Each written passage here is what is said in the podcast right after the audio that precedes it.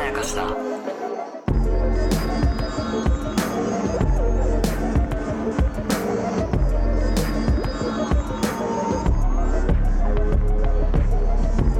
どうも大島康之です高野湊です無限まやかしとは映画やドラマや漫画や小説などのフィクションすなわちまやかしを無限に貪り続けている私たち2人がそれらの感想や考察を述べていくラジオ番組でございます。まとすいうことで、ねはい、ササイイレレントンのト8話はい、えー、なんですけれども、の話ですよねえーの話をしたいんだけれどもなんかねあのボールを使ったイベントが盛り上がっているということで。そうでしたねちょっと一周休止されているので、でもこれチャンスとばかりに、はいはいはいこの生方美久さんというね、はいはい天才脚本家のそうですねま天才って言っていいのかなわかんない危ぞわかんない危ないぞ努力の人だと僕は思うよ、確かにねそう努力と才能の人で確すかによね、、うん、そうですすよねすよあのググったら、はい生方美久、はいスペース天才ってもう出てくるんですよ、うおーこれはしびれますねそうそれに俺はちょっと影響されちゃったけど、うんまあ、天才という言葉の取り扱い問題に関してはまた改めてうわやりたいと思いますけど自分の名前で調べらんないな死ねとか書かれてそう 結末クソとか 書かれてたら嫌だなとよく喋るかもしれない ですうわ調べない方がいいわ調べない方がいいわ、うん本当でにそのね生方さんのうんはこうデビューなのにこんなにかけてすごいみたいなね、いはいはいあの言われ方をすごいするじゃないですか、はいはいはいコメント欄とかでもいはろいいろそうですね僕らもそういう言い方しちゃったこともあるけいやどもう本当に思ったもん僕もでも、うん過去作1本見れんねんっていう話で見れんねんでこれがしかも FOD で見れるんですよ。そうなんですフよジテレビオンデマンドでね、こうはいサイレント、まあ、7話でロスってのもおかしな話なんだ けど、この2週間のインターバルでロスってる人は、うんまあ多分フジテレビオンデマンド入ってると思うんで、うんこれついでにと言ってはなんだが、うん絶対見てほしい作品。そこれがですね、うはい生方さんがフジテレビヤングシナリオ大賞を受賞した脚本がそのまま映像化されているはいということで、えーこれ60分あるんですよね。そうです。まあでも46分でしたよ。あそっかでもの CM そうそうを抜あいのてってい尺うは60分ですけど。そっかあの、だから、あれを見ると、FOD だと40 46分6分くらいです。これはだから1話分、テレビドラマのそうですね。 1話分っていう感じで、はいはいはい割とこう短編っていうか、結構僕はがっつり見れたなっていう。そうですね。感じでしたねしっかり1話完結のドラマでしたね。で、これが去年か、2021年のうん12月31日に放映されたというそこうでとすで、ね。まあ、だいぶサイレントにうんこう要素が被るところが当然あって、いや、そうですね。やっぱり同じ作家が書いたうんっていう感じなんで、うん本当にビンビンに伝わってくる。もう、そうですよね。もうこれが、まあ、いわば、まあ、これまでにもいっぱいね、あうの、んコンクールのために脚本は書かれてたと思うんですけど、もうこの時点でもう結構作家性のようなものがそうそうそうそう確立されてるっていねう感じがしだて、から多分この枠で放送されたヤンシナの他の作品をこうんう5個ぐらい並べられて、うん多分こうラベル全部隠されてはいはいはいはい見させられても、はいはあい多分これじゃないかなって、はいはいはいみんな当てられるんじゃないあかなっ確てかに聞き脚本してもね。そうそうそう聞き聞脚きそう聞き茶聞き酒みたいな感じで そうそうそうそう聞き脚本しても、うん多分別にプロの方じゃなくてもサイレント好きな人だったらだいぶ当たるんじゃないかなっていうぐらいの、うんなんか似てますよねだいぶ似てるいや僕もあの、うんもう本当に失礼な話だけど、うんもうその産方成分が足りないから、うんどうにかして産方をこうあの摂取しなきゃダメだと思って これ見て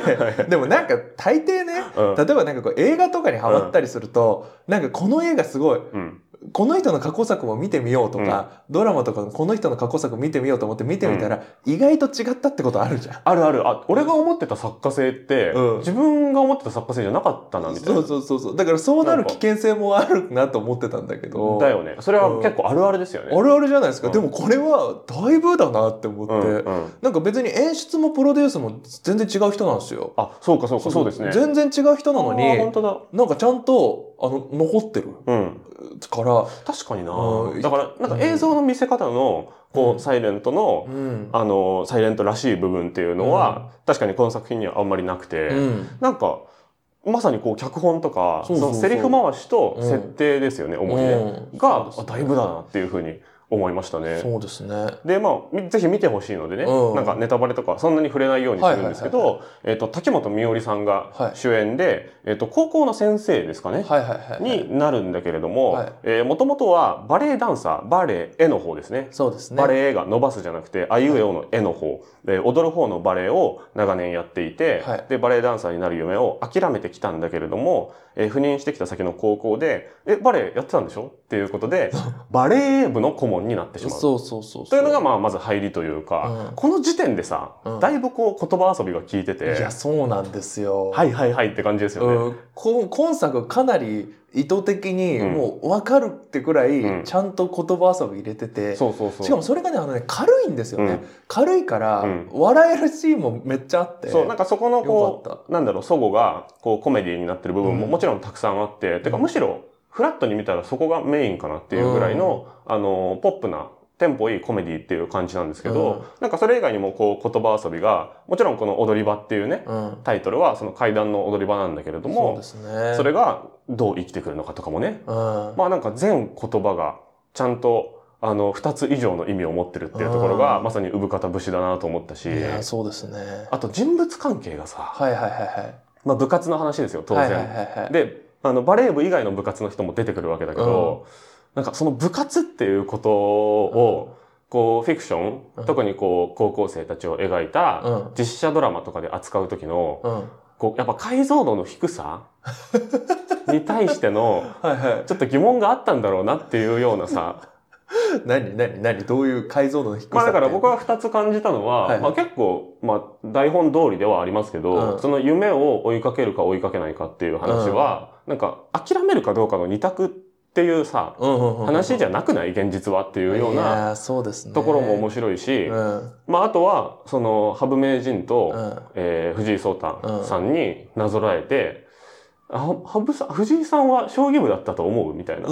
あれ面白い。そう藤井さんんは将棋部じゃないんじゃないかなってそうそうそうそう。でめっちゃあるあるじゃないですかわかるじゃないですかだからこの話の流れがね、うんそのあのえっとギター背負ってる男の子がいそうて、でその竹本美織さんが先生がね、うんあ軽音楽部なのって軽率に聞いちゃうんですよ、ね。何の罪もない質問なんですよ普。通にわかるんだけど軽音楽部ってなんすか軽い音楽ってってとこから始まって怒られるんですそね。うそうで部活ってなんすかっつって、部活なんてみんなあの仲良くしたいだけなんですよ、うんみたいなこと言ってでそれで藤井聡太君はうん将棋部だったと思いますかっていう質問が出てくる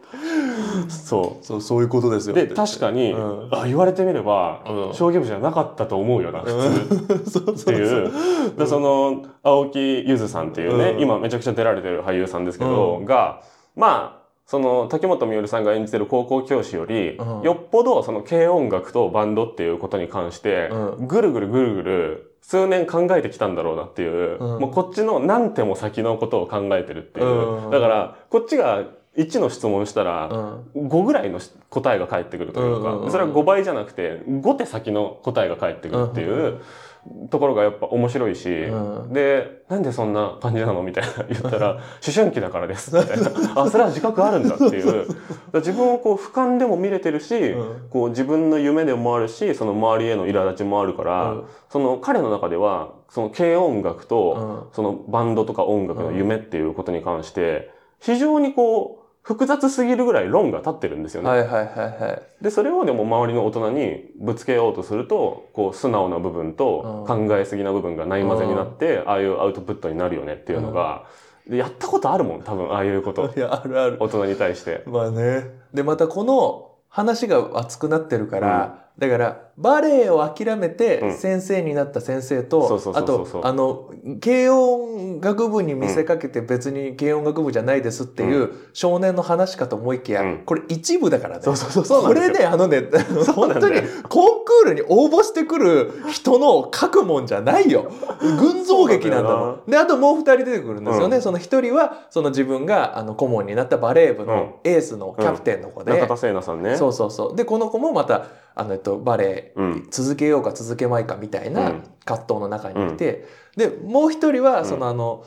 7回うん同じ人に告白してうん玉砕してる女の子っていうのがまたいて、富田美優さんね。そうそうそう、うんでこの子もまた諦めるか諦めないかっていううん瀬戸際にいて、うんだからこの話はその諦めるっていうのがテーマになってるそうですね。そうそうそうそう。そうそうでこれがさまたちょっとあのえぐいのがさ、うんだからこれまあ概要を言うとバレエを諦めて先生になった人うと、ん生3人の生徒、うんそれぞれが諦めるか諦めないかっていう、うん狭間にいるうっんていう少年、うん少女たちの話うんなんだけど、うんこれをねあの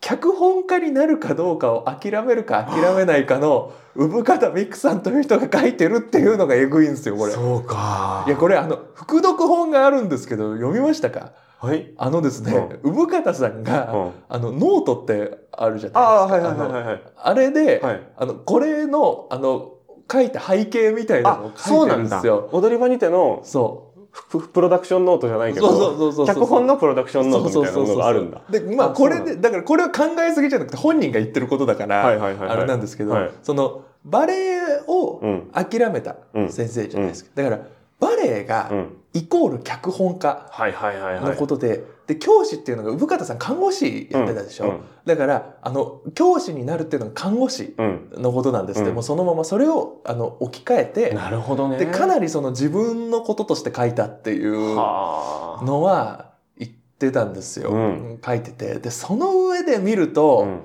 またすごい味わいが深まるんうんですが、うんあの僕がね、うんこれねあのねこれいつか本当に危ないから、はい本当に危ないことだからいつか丁寧に話すんだけど、はいあの何者かになりたい、はい作家さん、はいアマチュアだけど、うんいつかプロになりたいと思ってる作家さんうがん書くうんものあるあるっていうのがあるんですよ。ああ怖いで、まあ、まあ、こういう話だったりする。うん要はその、夢を追ってる人とか、うん夢を諦めかけている人の話っていうのは、うんまあ、コンクール脚本だったり、うんアマチュアの人が書く脚本あるあるなんですよ、うんこれ。まあ自分のことだからそ書きやすいと思うってことですよう。ねそみんなう。で、しかもね、これはね、あのね、脚本教育の弊害もあって、うんあの、脚本教育っていうのは大抵、半径5メートルを書けって言われるんですよ。はいはいはいはいはいまあ、半径5メートルって言われると自分のことを書きますよね。うただね、あの、僕が、あの、一言言いたいのこれね、えっとね、別の講座で言われてすごいその通りだと思ったのが、ほう半径5メートルって言われて、ほう半径20センチを書く人が多すぎるっていう。ああもうそれは耳が痛いですねいや、めちゃくちゃその通りだと思って。だはあから僕はそのコンクールに出したい、出された脚本とかも、うん読んだことあるし、うん自分が日本大学の芸術学部の劇作コースだったから、うんやっぱ脚本家になりたい人たちの脚本うんとか、あと何者にもかになろうともがうくん演劇をやってる人たちうのん演劇の脚本とかうん作品を見てきたんですけれども、もうやっぱ基本的に半径20センチなわけ。で、 20センチってどういう20センチってどういうことかっていうと、こ誰とも関わらないのと。なるほど誰とも関わらないか、はあまたはう、んその20センチに踏み込んでくる人うんっていうくらいめちゃくちゃ近い人う。んもう、もうすごい濃厚接触するレベルの恋人はいはいはいはいとかじゃないと、う成り立たないっんなるほどねていう話うがんあまりに多くて、うんでもこのその点これはうん5メートルだと思いませんか、思う思う。てか20センチってさ、その人が生活してうるん、 県内ですらないっていうことですよ ね。ないですらないのよそういうこ視と。野が人と比べてもうん単純に狭いってことですよ狭ね。いいや正直そうでちゃそういうものが多いの社会生活活を営んでる、うん一般の仕事をしてる人々よりも視野が狭いじゃんかっていうことですよね。そうなんですあよそれがでもすごいわかるな。その、うん僕がお笑いのネタ作れって言われる時とか、その広告の企画考えろって言われる時とか、もう、やっぱ自分のことしか考えてなかったりとか、うんそう本当に時間がなかった時とか、自分のその、その直近の24時間に起こったことかからしか考えられなかった時とかっはいて、はいはいはいやっぱ本当につまんないものしか出てこないし、そうでそれでね本当に危ないから、うんもうもうさらっとやるんだけうど、んこういう人たちの作品うん。半径20センチの作品を作った人のオチっ て、はいあのね神様が解決してくれるの。あいやー、もう本当に、これ別に脚本に関係ないですね、多分うねん、。関係ないかもしれない、うんいろんなことに言えますねこ小れ説のコンクールとかも多分そうだと思うし、そう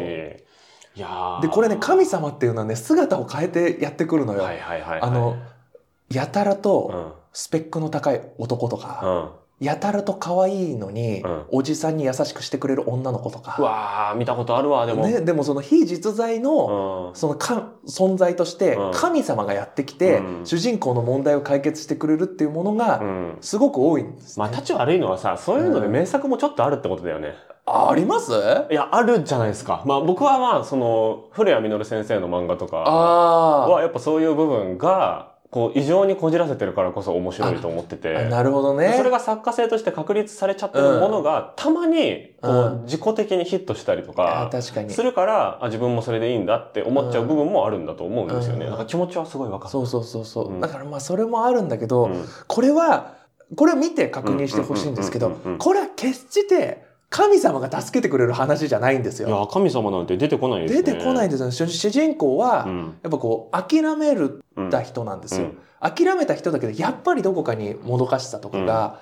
あって、うんその状態で教師になってっうんていうのが一回こうあのあることによっうてん一個ちょっと消化されるんですよね、はいはいはいその救われはいはるい感覚があるっていうのが、あの中盤ちょい後ろあたりでうんうんあるんだけど、ここで終わんないのが素晴らしいのようんね。確かにねだかうんら情報のこう密度っていうか、うんなんか展開の密度半端ないですよねそう俺終わったと思ったとこから15分あったもんいやわかる、うん、すごいなと思って、いやそうなんだよう、なんちゃんとそのなんかこう自分主人公がうん一歩前に出た後、その一歩前に出ただけじゃなくて、うんそれを周りにこう伝播させてくそうねっていだかうらそとのころまでやってる。設定としてそこで教師が生きてくるんだっていうところも感動したし、うんそれぞれの悩んでうんるジャンルが違うじゃないですか、そうそうそうそうそで表現で悩んでる表現の進路で悩んでる人もいるし、こうスポーツの進路で悩んでる人もいるし、スポーツの進路っていうかスポーツと人生のこう、うん具体的な職業の進路で悩んでるのが、えー中田聖奈さんのバレー部の子ですよね。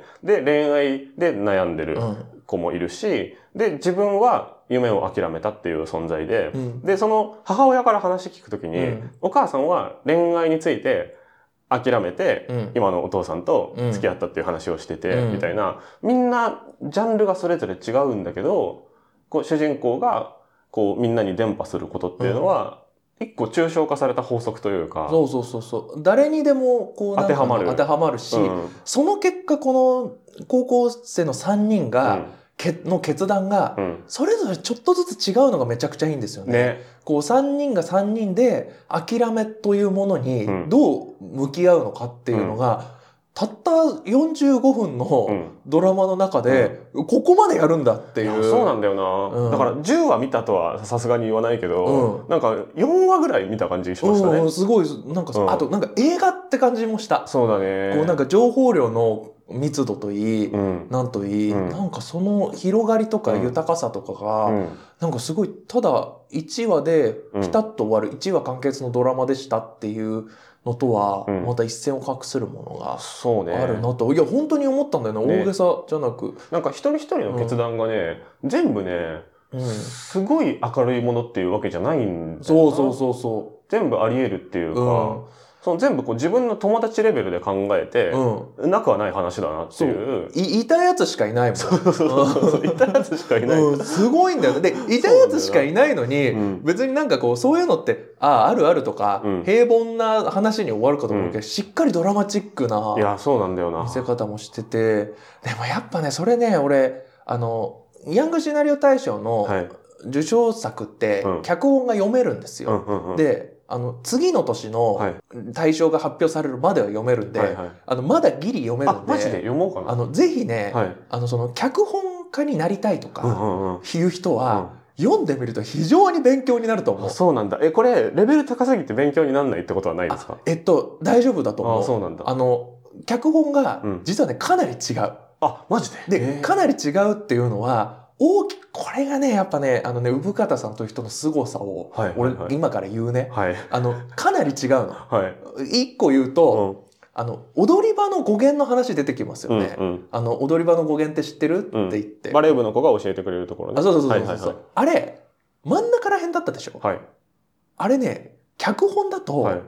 あの、竹本美織さんはが、い。最後にみんなに向かって、あの、授業でうんメッセージを言った後にあるの。ああ、彼女がだから、んあの、進路指導の紙書き直しに来るところそうですそようそねうそう、あの辺りで入ってくるくらい構成が違うなんですよ。はいはいはいはい。だいぶね、あの構成が変わってるんですなよるね。ほど。え、高田さん的には、その、脚本段階の方がいいのか、映像の方がいいのかっていうと、まあ、これはねどっちがいいとかではない。どっちがいいとかではないけど、結果的には映像になった方が、うん。あの、映像としてのまとまりはいいと思あっあ、なた。るほど。いいと思ったけど、うんやっぱり、この書かれ方と、うんあとカットされたところとかを見ると、うんなんかもっと豊かで、うんうんもっと広がりのある内容でもあって、なるほどあそれが凝縮されてるから、うんこんなに密度が濃く感じるんだなとあーもそういうことか。思って、でも、何が一番言いたいかというと、うん。構成は大胆に変わってるんだほけうど、ほうほセリフはほぼそのまんまなの。う。はいはいはいはいはい。これ結構すごいことで、いはいはいだって後ろにあるものを前に持ってきたり、うん前にあるものを後ろに持ってきたりしてるんだから、多少は変わりそうじゃん。そう、辻褄が合わなくなるとか、そうそうそうそう前後関係おかしくなるとかうね。ん、でもそこはやっぱりそのなんでかを大胆に変えてもセリフを変わらないで済むかっていうと、やっぱりそれだけセリフが強いっていうのがある。うん。展開がないと成立しない話じゃなくて、うんうんうんもうその単体でうんしっかりと意味がある、はいはいはい。強固な意味がある、うんで変える必要がないっってういうものになってるし、で順番を入れ替えることでよりなんかこうドラマというかうんの盛り上がりうがんうん加わるっていう意味では、やっぱり本当強いんですよね、うんそのセリフと確かエになピソードが強くてだから正直ねそのねあのこのこれにを読み比べることによって、どういうふうに印象が変わったかとかん。はあ。あと、そのメッセージの伝わり方とかがどう変わるかとはいはいかの勉強にすごいなるとなるほど。思うし、いやー、でもやっぱりね、うんもうこのね、僕はねん、自分語りになっちゃう けど、僕は割とね、い自分のこと構成の人間だと思ってるんではすいよ。はいはいはいはい。構成をカシャカシャパズルみたいな。ははははじゃなきゃ真犯人フラグ書けないでしょ。まあそうだよね。資質ってことですよね。まあ、ああいうの、なでもなんか、ああれが好き だから、うん、うんあの、こう、カシャカシャ入れ替えたり、情報うをん組み替えたりっていうのがまあ脚本家と一口に言ってもいろんなプいろレんなイタイププレイがスあタるイルんですがあけどるということですね。でもね、あの、うん悲しいことにね、うん構成っていうのは、うん頭のいい人が3人いれば誰でもできるの。 まあそんなことはいなや、いと思こうけれど。ね、本当にそうなのそんよ。なことはないと思うけど マジでその僕が高野さんの仕事ぶりを見てて思うのは、うん構成めちゃくちゃ頑張ったのに、うん結構うん手を加えられちゃうことがあるみたいな ね。いやいや、構成、でもね、あとね、構成を頑張ったところで、あんまりね、良さ伝わんないの。はいはいはい。なんかこう、構成っていうのを綺麗にした結果何が起こるかっていうと、あの、違和感がないっていう状態だから、はいはいはいあの、誰にも気づかれないのよ。あだから手柄になりづらいっていうのそがあうり手ますよね。柄になりづらい、うんだから俺はもうあの常にこうあのなんかこう、ねサンドバッグになる宿命を負ってるんだけだどからさそれこそその、うん構成は秋元康がやったのではないかというような見方でうん見られちゃったりするまあね損はありますよね。順番とかでもセリフは脚本家でクレジットされてる以上この人だろっていそううそうそう手柄になるしね。でしかもやっぱセリフっていうのが結局残るわけ、うん後からも見た人にも、さあでこれは、うんだからやっぱりね脚本家に求められる仕事っていうのは、やっぱりとどのつまりセリフなんですいやよ。そうなんだななるほどね。うん、でこのセリフが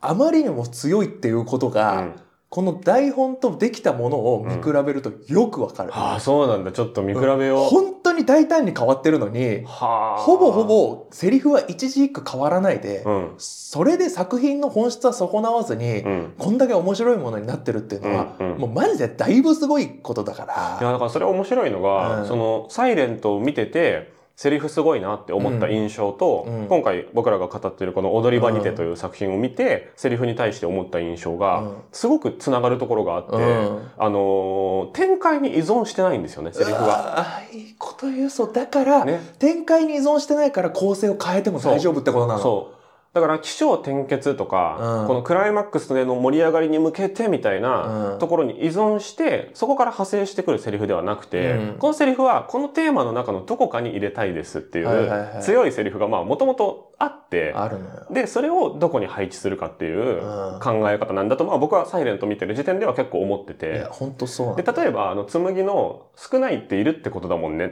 っていうセリフってぶっちゃけあれどこで気づいてもいいじゃないですか。いやそうなんですだよけど、一番ここで聞くっていうポイントうでん入れてくると。そで、いる、いる、いてくれるのにっていうふうに、こう、層の話につながってくるっていう置き方も、そそうの、ここに置くと強い。で、そこに行くまでを、こう、スロープを鳴らすっていうそう順番で配置されている気がするなっていうのが、今の話を聞いてて思っいや、た。まさにそうだから、やっぱもう本当ただすごいなっていう、すごいなってだから何なんだろうな、僕みたいなもんが、これ以上、なんだろう、産方脚本とかうんのセリフの強さを言語化するの結構難しいけど、やっぱ抽象と具体の脳を同時に働かせてるっていうのは、おーいいこと言う。でもこれね、あらゆる表現に言えることだから、そんなにこう、脚本に特化した話ではないんだけど、なんか抽象的に素晴らしいうん。ことを言う、鋭いことを言う、はいっはいはいていうことと、具体的にこいつが言いそはいははは。うっていうことをを並立させてないと、いいセリフになんないじゃないではいすはいか。はいはい。でその両方を達成するためには、展開から独立した良さがセリフにそもそもなはいなきゃいけなくはいはいはいて、でそれが高野さんが言ってるセリフのそもそもの強さってことだと思うんですよ。あ、そう、だからそれうをん解く鍵になると思うのうが、んうんあの、産方さんってそのノートとか読めばわかるんですはけいど、はいはい。めちゃくちゃ理系の人なんですはいはいはいはいはい。あの、本読むの苦手ね、くそらいれではなんか知ってる。。そううそうそう。だから、あの脳みそが理系でめちゃくちゃクレバーだから、ああ。だから多分言葉遊びとかのつながりとかもできるんですよ。なるほど。でも、全然文系じゃないって言ってる割に、うん、多分ハートはめちゃくちゃ文系っていうか、その人間に寄り添ってる。あー、わかるだからこの冷静と情熱っていうのはいはいはのいバランスがすごくピタッとうまくバランスが取れてる。わかる。これさ、これもさ、全表現に結構言えることなんいだやけどーそうさ。なんですよ。なんかさ、すごい映画監督とかさ、あとか手塚治虫とかさ、うん理系だしさ。そうそう そう。で、ずっとまだ理系じゃない。いや、そうなんだそうよ。そうそうめっちゃ有名な作家とかでも理系の人とかいっぱいいるし、うんそうそうそうなんか僕が尊敬してる、あの、うん結構近場の人なんだけど、はいはい広告の、まあ広告だけじゃなくて、うん MV とか全部やる好きな、うん好きなっていうか、まあほぼ上司みたいなクリエイティブディレクターの人がいるんだけど、その人もゴリゴリの理系で、はいはいはい、はい。大学院まで行ってるんですよね。はいはいだからはい。なんかそれはめっちゃわかるな。わかります。あ、だからその、両方、その抽象と具体じゃないうけど、んうんうんそれを両立したセリフで一個、はい。ごそっとカットされちゃってるやつがあって、ちょっとそれだけ紹介したの、これはカットされてるから、あの、踊り場の話をしてる時うんのセリフであったんですけど、踊り場を通る時、あ、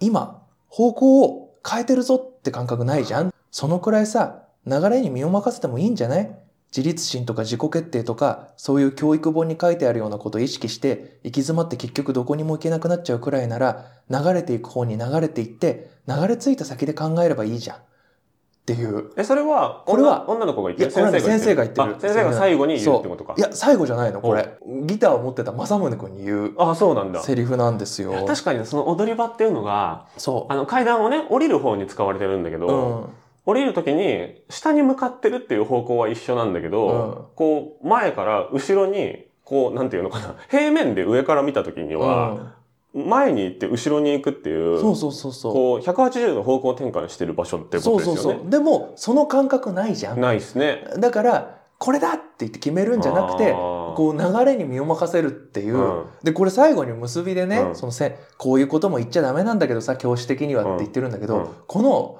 なんかこう世の中の、うん自分で決めろとか、はいはいはいはい夢は自分ではいはいはい。強い意志を持てみたいなのとは、逆なんだけど、うんすごくただ逆なだけじゃなくて、なんかこう、染みるというか、うんあ、わかる。意味がある逆って感じですよね。そうそうそうそうその発想も結構なんか理系だなって言いたくなっちゃうな、文系としては。うん、でも、思いつけないいやな。思いつけないしでこういうね、セリフがやっぱいいなと思うから、だからこういうねあのねカットされた中にも、うんこういういいセリフだなっていうのがなるほど。結構入ってるんでそういう意味でもねああーのね読み見比べいたやりすぜるひとぜひ、僕もこの後すぐ読もう。すごく面白いと思います本当に。でもう本当に大胆に構成変わってるかあらそうなんだ。こんなに変わってるのには作品に対するなんかこう印印象象とか、あとあのなんかぐちゃぐちゃになっちゃったなっていう感覚な いの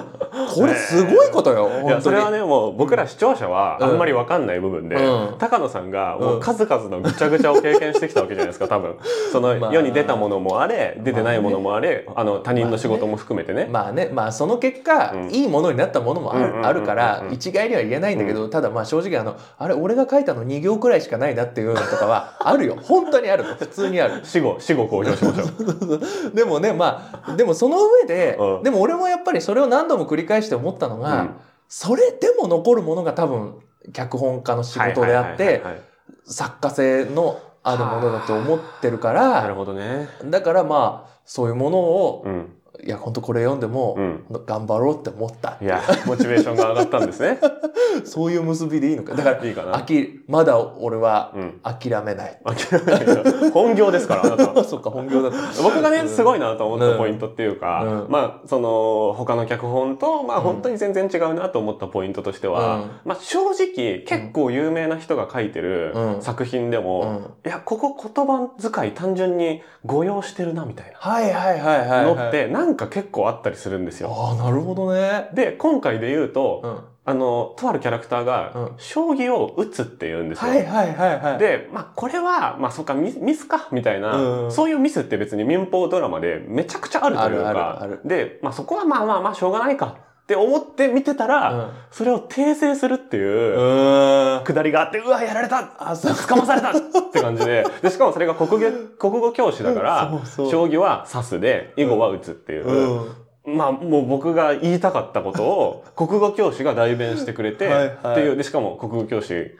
に対する、 ちょっとムカつくみたいなうんうんうん、生徒の感情みたいなあるあるも含めて、全部やられたって感じで、う。なんかその、うわ、ごめんなさい、見くびってましたっていうん そうそうそうそうそう。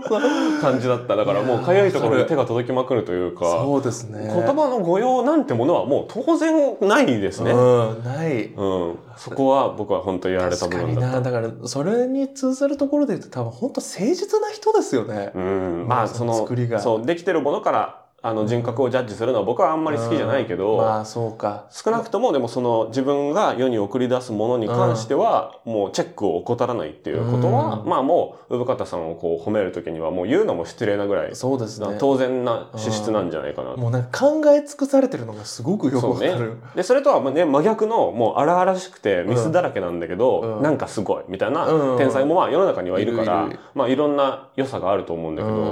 まあ、少なくともこう緻密で丁寧でっていうところは本当サイレントとか、まあこの踊り場にてとかもそうだけど、やっぱ細かい部分に染み入りたいなみたいなそうですね。人には本当におすすめですね。本当におすすめです、これ。いやーという感じで、はい。えーぜひ見てない方はね、本当 FOD に入ってる方、これ見ないと、あの、はっきり言って損なんいでや、。ほん本当に面白いから言ってるから、こそうれ。そうそう。うんで、あの、サイレントへの見方もまた変わるというか、変わると思うあサイレントのここがすごいんだっていうことが、そうそうそうよりくっきりはっきりわかるっていうことで、あの、ぜひともおすすめでございます。うん本当におすすめです。本当面白かったもはん。いね俺ケラケラ笑いながら見てて、えそうなんだよね。最後ちょっとほろっときちゃって、ねすごく良かったもん。こういうものがね、ちゃんとこう、ストックされていくっていうのはやっぱ、うんこう、あの、配信時代のいいところだなと思って。そうですね昔だったらね、こう、わざわざ、うん。ツタヤとかに行っても、あ、置いてませんみたいなこととかも結構あったと思うんだよ、こういうの あったと思う。だからこういう環境をうまく使っていきましょうはいという感じで、ぜひ勉強になるので、ぜひとも、えー脚本家になりたい方とかね、あの、ドラマ見る解像度を上げたいという人もそ含うめてで、すね。おすすめでございおますす。すめです。はい。以上、えーそんな感じで、はいえー無限前貸しは YouTube と Podcast で配信しております。はいえー YouTube のチャンネル登録、Podcast、特に Spotify の、えーフォロー、えー5点満点の星付け、トップ10に入りましたからね。ポテンですよ。えー9位ですよ。日本全体の9位に入りました からね。えーなどなど、よろしくお願いします。はい以上、大島康之でした。高あ野湊でしりた。がとうございました。ありがとうございました。